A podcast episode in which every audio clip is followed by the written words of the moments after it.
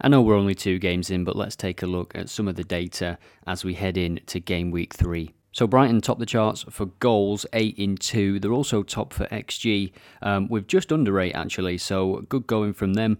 Uh, they're very clinical, aren't they? Very direct when they when they do get the ball, and um, very quick. They, they remind me of Leicester in how they just want to attack straight away. Um, but they've got a bit more tactical nous, I think, in how they attract players and trap the other team. Um, they just keep the ball, and as soon as there is an opening in your midfield or defence, they will find it, um, whether it's through the keeper or the defenders um, or the attacking players who are just sensational as well. They host West Ham, and you would have to think they're going to continue this good form.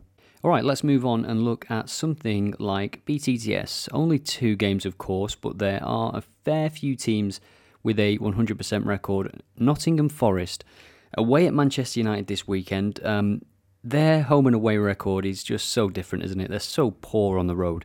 Um, they've obviously scored on the road already, though, for this to be 100%. So Man United not looking amazing, but this is the kind of game that I think Man United just win 1 0. 1 0 or 2 0, similar to the Wolves game. They don't. They don't do anything special. They don't put in a performance that makes you excited, but they just get the job done. Let's look at passes per game, and I think we might see Brighton at the top of this. It is Chelsea. It is Chelsea. Um, that's interesting. Let's look at passes completed. Man City go to the top. Uh, Man City, interestingly, their XG is not very uh, Man City like. It's still good, but it's it's you know they're not in the top ten, for example. Um, when you look at all the European leagues combined, Man City are outside the top ten for XG. Um, Brighton, you know, almost top of the pile. Um, Monaco doing well in France as well. Two two high scoring wins for them to open the season.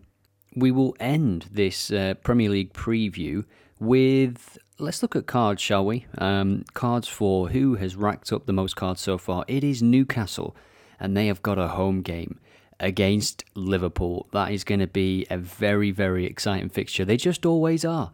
Newcastle and Liverpool, especially at St James's Park. Newcastle, this is a massive game. It's a massive game. It might be early in the season, um, but it's got potential to really set the tone for either of these teams this season. Newcastle going to be in the Champions League. People, myself included, have doubts on how they will manage both of these competitions. Um, but this is a, a, good chance to show what they're about. Um, and not that they need to under Eddie Howe. They've been fantastic.